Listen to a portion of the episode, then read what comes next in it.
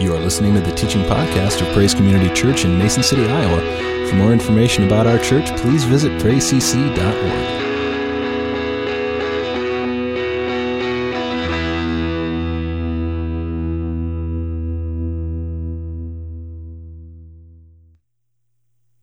Interesting is that researchers have found that the month of January, by most people's account, is the most depressing month of the year.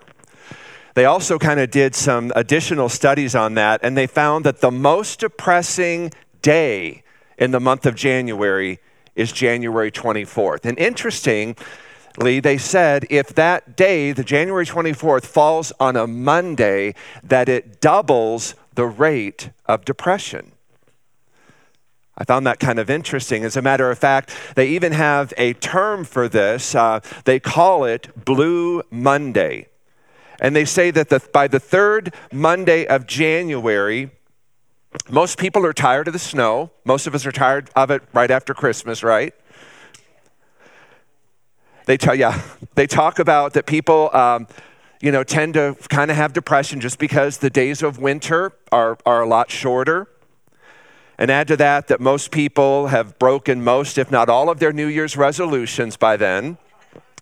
And that by now, most of the credit card bills have started rolling in, reminding us of how much we spent over Christmas, right?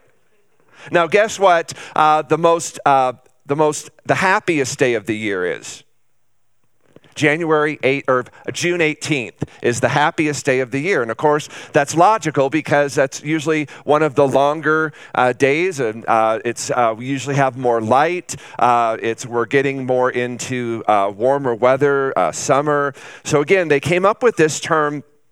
Blue Monday. Now, the man that coined this term, here's what he said. He said, It was never ever his intention to make the day sound negative but rather to inspire people to take action and to make bold life decisions.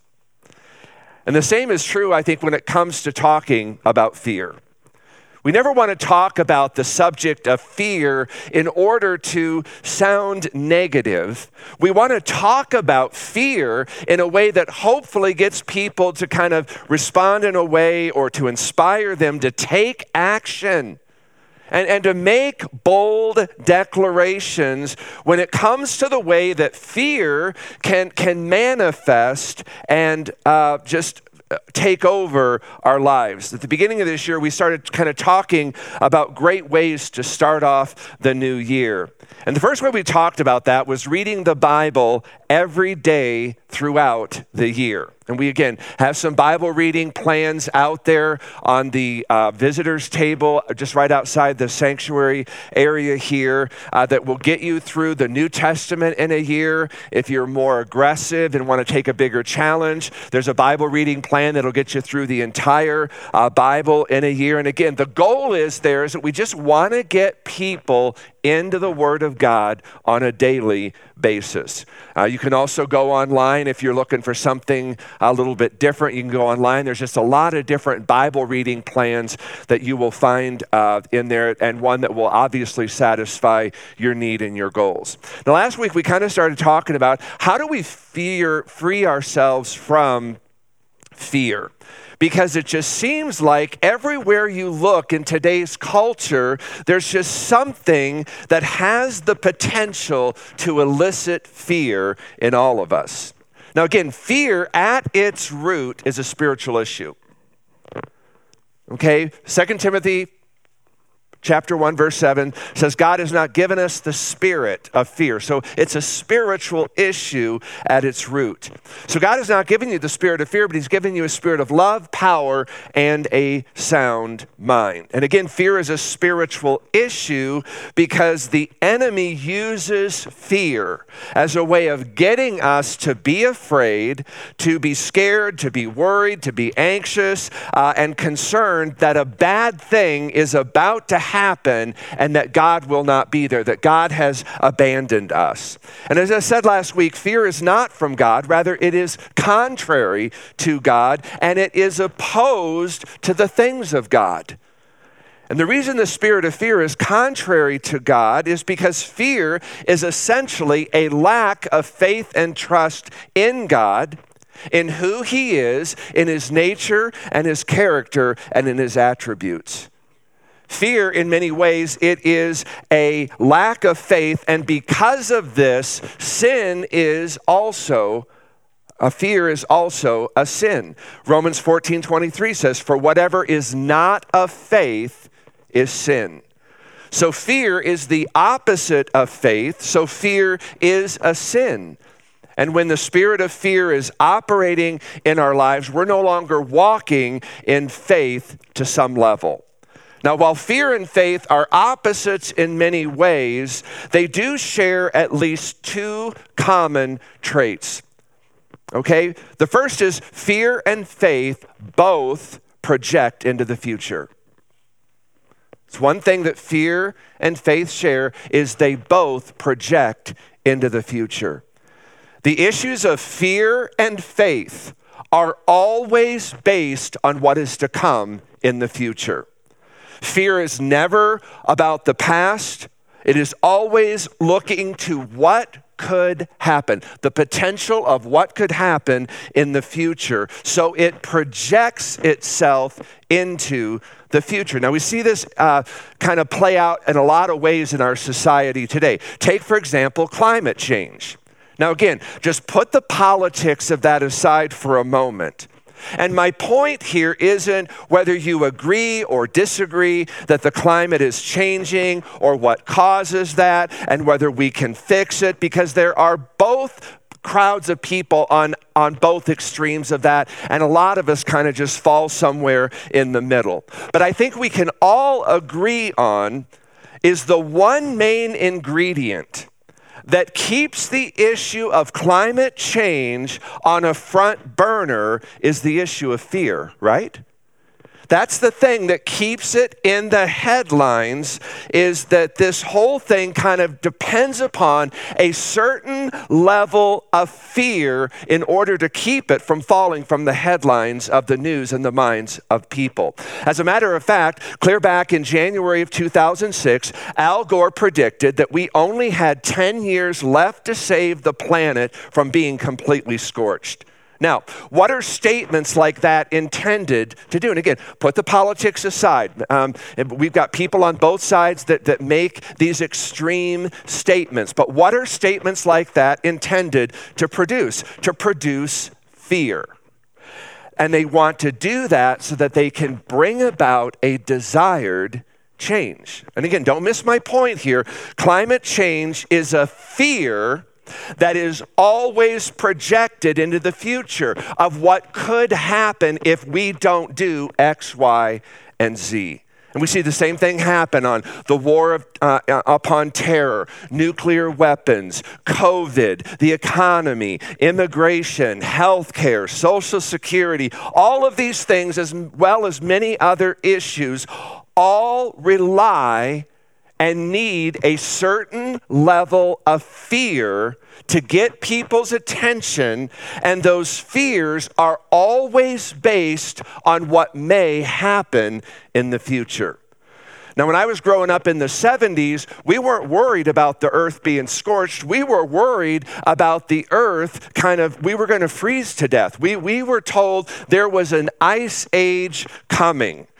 I also remember the commercial featuring the Native American, Iron Eyes Cody, I'll never forget this as a kid, just watching this man sitting on his horse on television. And then there would just be this tear that would come down his eye. And all of it was talking about uh, pollution in America. And that if we did not stop polluting America, I mean, it, it was over. I mean, there was just not going to be an earth left. You know, I just remember the fear that, that came on me thinking about, you know, the gum wrappers I threw on the ground ground and, you know, everything that I had done to participate in the destruction um, of the earth. Because again, fear always projects itself into the future. What is going to happen if we don't stop polluting um, the earth?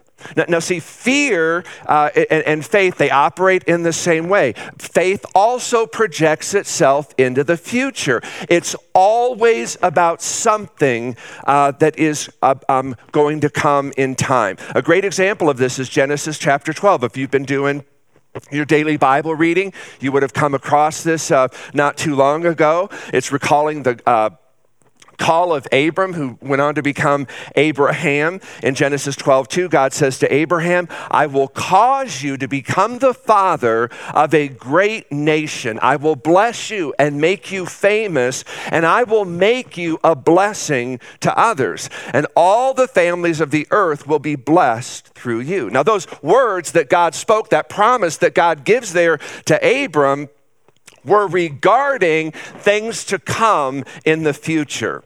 And Genesis chapter 15, verse 6, it records Abram's response to the promises of God. And there it says, And Abram believed the Lord, and the Lord declared him righteous because of his faith.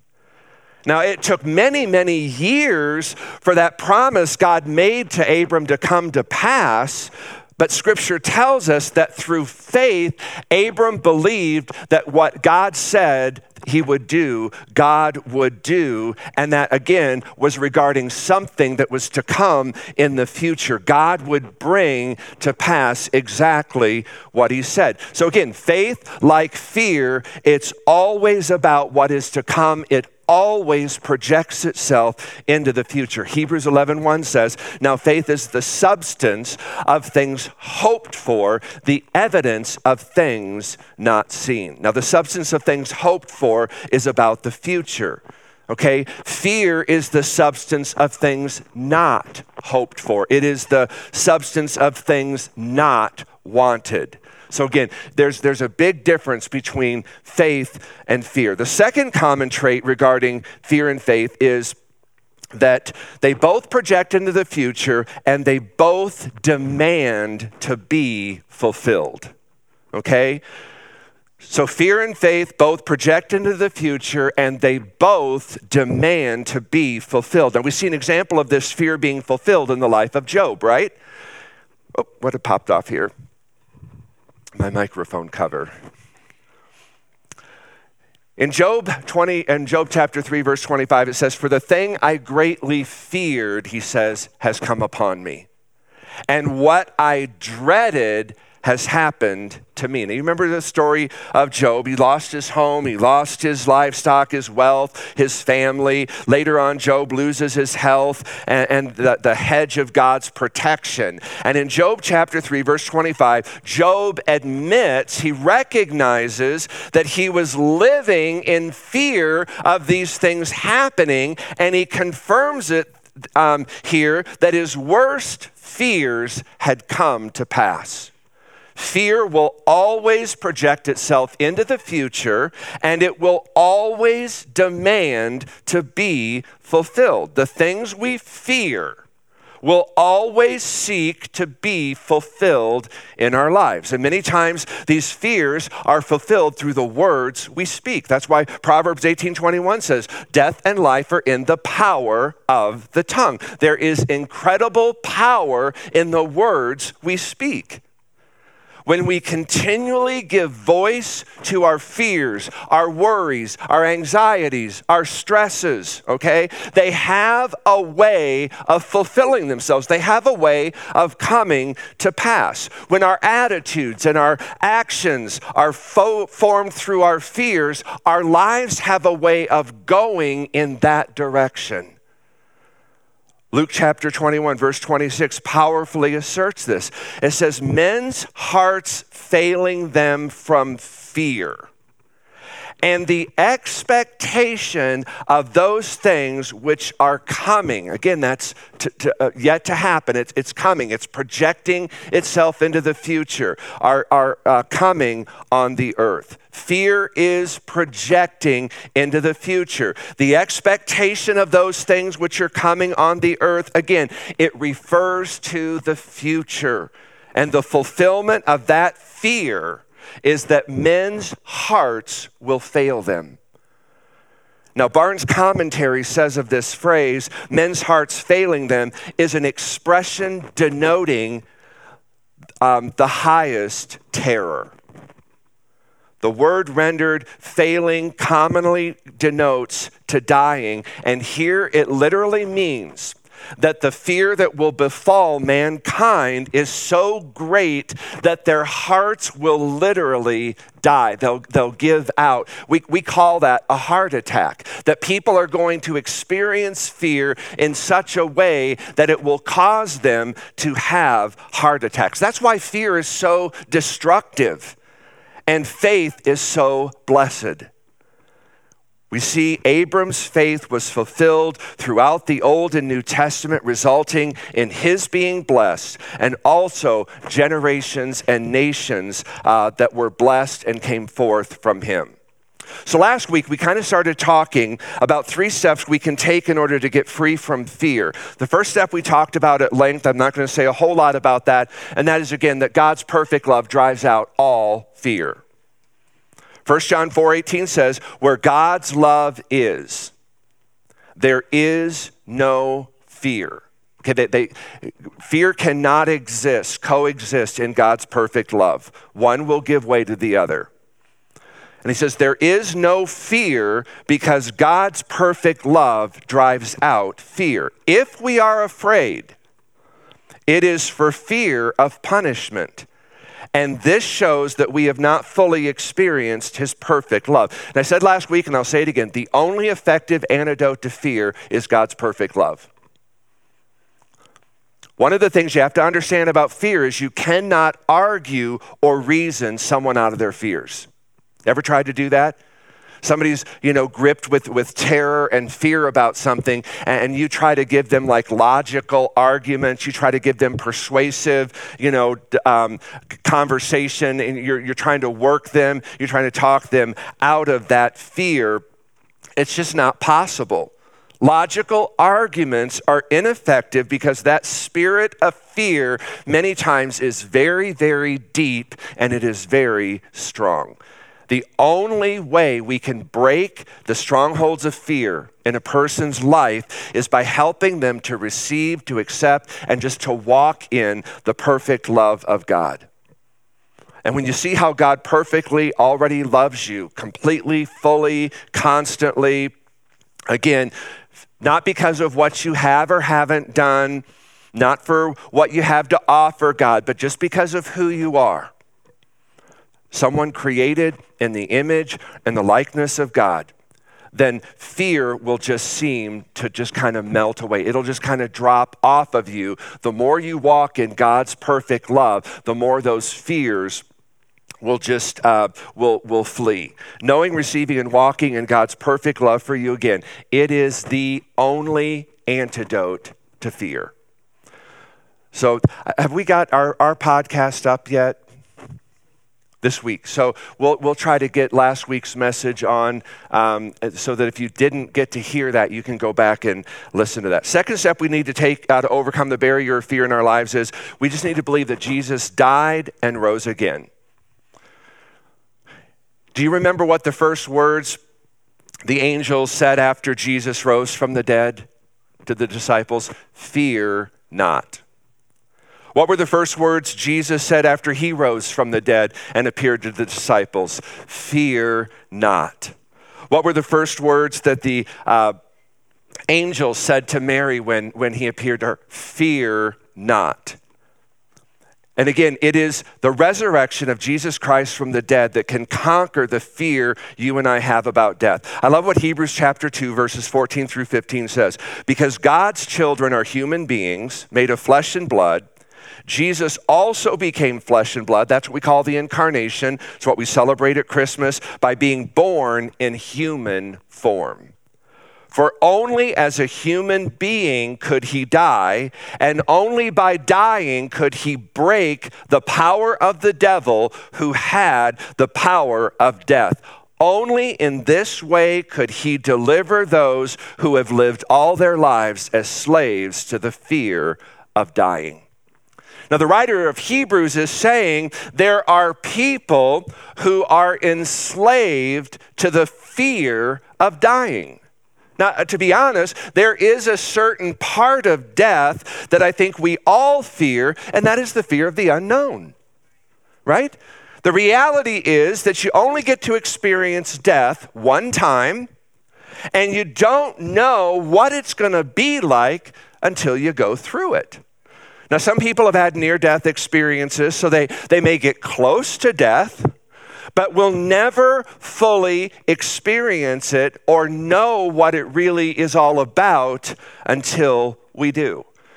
Now, I don't know uh, any of you, but I, I had one of those near death experiences that just literally changed uh, me forever, and I'll never be the same. And it happened one time when I was horseback riding, and everything was going along great until the horse started bouncing out of control. And I did everything that I could to hold on, but eventually I'd gotten thrown off the horse. And just when things couldn't possibly get any worse, my foot got stuck in the stirrup. And when that happened, I fell headfirst to the ground, and my head is bouncing harder and harder and harder the faster the uh, horse kept going. So as my head's just kind of bouncing there uh, um, on the ground, I was about ready to lose total consciousness when, thank God, the manager of Walmart came over and unplugged it. I had you, didn't I? I had you.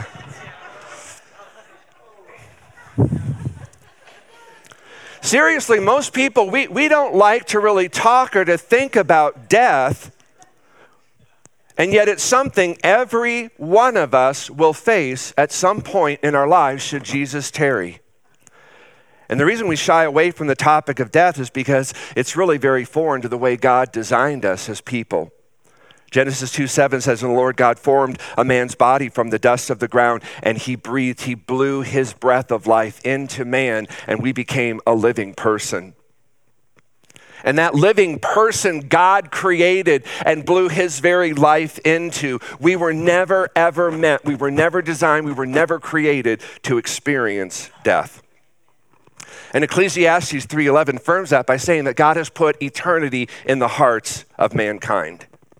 God has placed this sense of eternity that we were meant to live forever. God has placed that within our hearts. That's why we can be 90 years old and still kind of feel like in our heads we're 20. It's just that sense of eternity that's within us. And every one of us knows in our hearts, our innermost being, that we were created and we were designed by God to live forever. And that's the one thing that sets us apart from animals. Animals don't think about eternity, whereas human beings do because God has placed that within our innermost being. So not only did we have that evidence that we were to live forever in the body God created, it's also reinforced in our hearts. It was only when Adam and Eve sinned that death became a part of the human experience. Our bodies will die one day, but that doesn't change the reality that our hearts know that we were created and designed by God to live forever. That's why death is an affront to the human race. It was never meant to be. And it's one of the reasons we fear death. 1 Corinthians 15 26 says, And the last enemy to be destroyed is death. And death is an enemy because it seeks to instill fear into us, whereas God wants to drive that fear of death from us through his perfect love. And the resurrection of Jesus Christ from the dead has the power to deliver us from the fear, the power, and the penalty of death. Jesus said in John 14, 19, Because I live, you will live also. Where when I am raised to life again, you will know that I am in the Father, you are in me, and I am in you. Now, see, if Jesus had just died and stayed dead, he wouldn't be different from any other person who died. But what makes Jesus unique and amazing and sets him apart from any other person is not only did he die, but he was raised to eternal life three days later to never ever experience death again. And that's what Easter is all about. And because he is alive forevermore, we also have the same assurance, that promise, and guarantee that when we die, we will also be raised to eternal life through the same power that raised Christ from the dead. And that's why the resurrection of Jesus Christ from the dead can and will deliver us from the power of the fear that death has over us. Because Jesus lives, we have the assurance and guarantee that one day, though we die, yet shall we live because He has the keys and He has eternal life. The third and final step we need to take in overcoming the barrier of fear in our lives is just commit your fear and life to Christ. 1 Peter 3 14 through 15 says, Do not fear what they fear do not be frightened, but in your hearts, set apart Christ as Lord. There are a lot of very successful people in the world today who outwardly appear to be doing very, very well. But if you spend any time talking to them, you'll kind of discover that inwardly there is this gnawing insecurity that is eating them up. Outwardly, they look like they've got it all together, but inwardly, they're thinking, can I actually pull another day off? Or will I fall flat on my face? How much longer can I really sustain this? Outwardly, they're saying to the world, I've made it, I got life by the tail, but inwardly, they're really thinking, I have never felt so lost and so alone or confused in my life. Outwardly, they may have their, you know, BMA, their MBA, their IRA, but inwardly, their SAD. Jesus put it this way to the religious leaders of his day in Matthew 23, verse 27. He said, You're like whitewashed tombs. You're beautiful. You look great. You're well put together on the outside, but filled on the inside with dead people's bones and all sorts of impurity. You try to look like upright people outwardly, but inside your hearts are filled with hypocrisy and lawlessness. Anyone here remember the first commandment of the Ten Commandments? You shall have no other gods before me. As a matter of fact, the Bible calls it idolatry. And idolatry is any time you put anything, any person, any career, any job, any decision, anything first place in your life instead of God. That is called idolatry. It may be a good thing, maybe a noble thing, but if it's in first place in your life where God should be, you've made it God. Now, again, for some people, their house is their God, or their career is their God, or their God is their God, or their, or their car is their God, or their bank account is their God, or their spouse or their children are their God. Again, it doesn't matter what it is, whatever takes first place in your life other than God, that is called idolatry. And here's why I mention this every time you do that, Anytime you let something take the first place of God in your life, you are setting yourself up for fear because you weren't designed to live that way.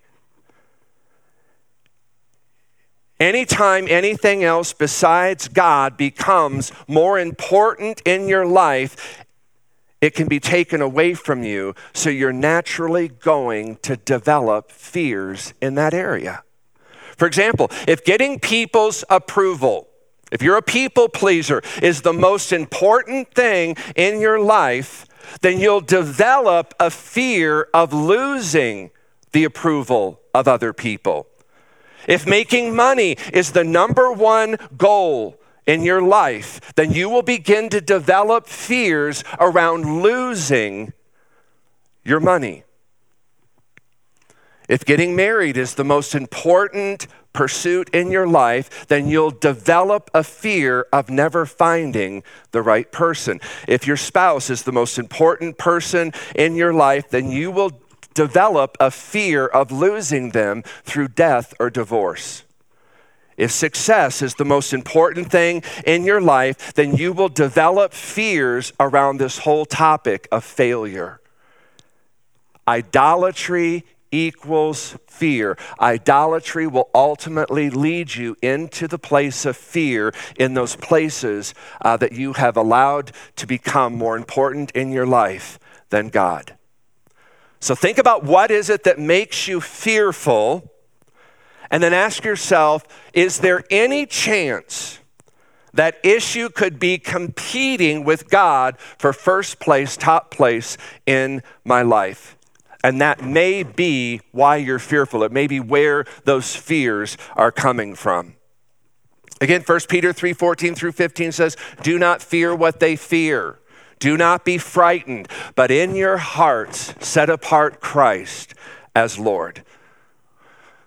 That word Lord, it's, it's not a word that we think about or maybe talk about often enough. And here in america we don't really have lords and counts and you know courts and kings. We operate more on a democracy.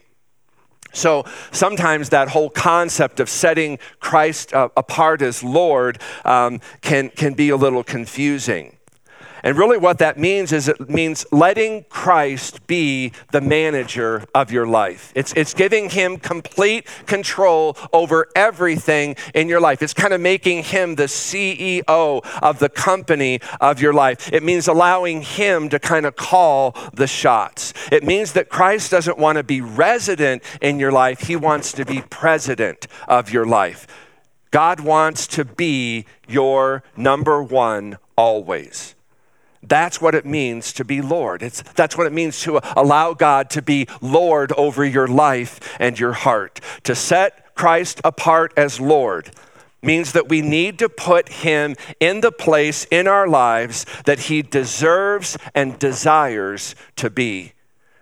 Number one, to set Christ apart as Lord mean he is the only person you ultimately have to please.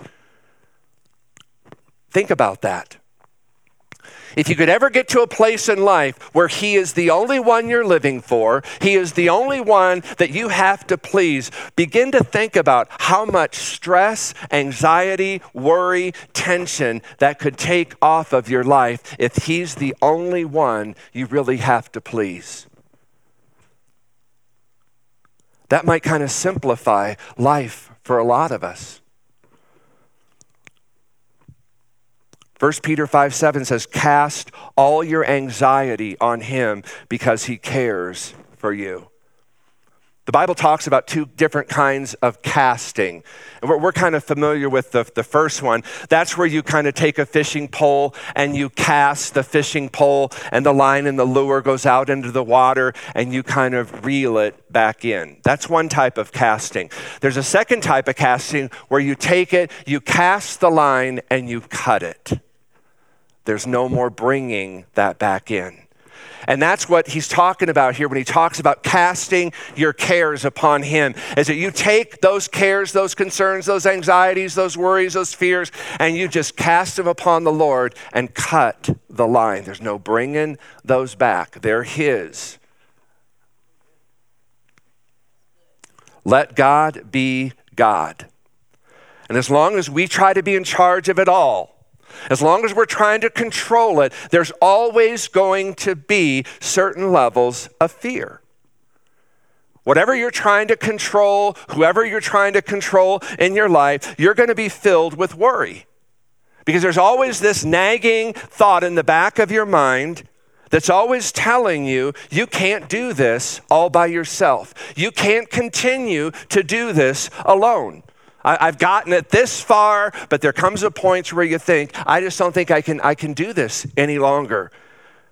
See, worry, fear, anxiety, it's a warning light that says two things. One, it says something has become more important in your life than it should be. It, it's taking first place in your life. Secondly, it means I'm trying to solve it. I'm, I'm trying to play God. I'm trying to control the uncontrollable. And none of that ever works. And this is why it's important for us to commit our fears and our life to Christ. What kind of life can we have? Listen to the kind of life God wants you to have from Romans 8:15 and this comes from the message version. It says this resurrection life you received from God is not a timid grave tending life. Instead, it is adventurously expectant, greeting God with a childlike, What's next, Papa? The Christian life, the God life that God intended, designed, and created every one of us in this room for is a life of adventure. And Jesus affirmed this in John 10 10 when he said, My purpose is to give you life and life in all of its fullness, life in all of its abundance. There is no one, there is nothing in life other than Jesus Christ that can bring us that. Jesus came to give each one of us life in all of its fullness, not death, not the fear of death, not worry, not idolatry, not fear. So, as I close this morning, let me just end by asking you what fear or fears is keeping you from fully and abundantly living? And are you ready this morning? Regardless of what that fear or fears are, are you ready this morning to just take all of that and just cast it upon the Lord and cut the line? Let's stand together this morning.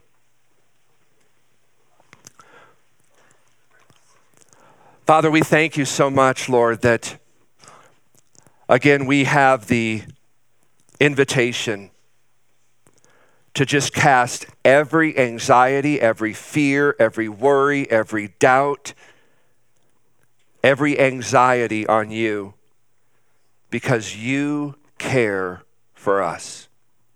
You love us with a love, God, we can't even begin to understand. It is so great. It is so deep.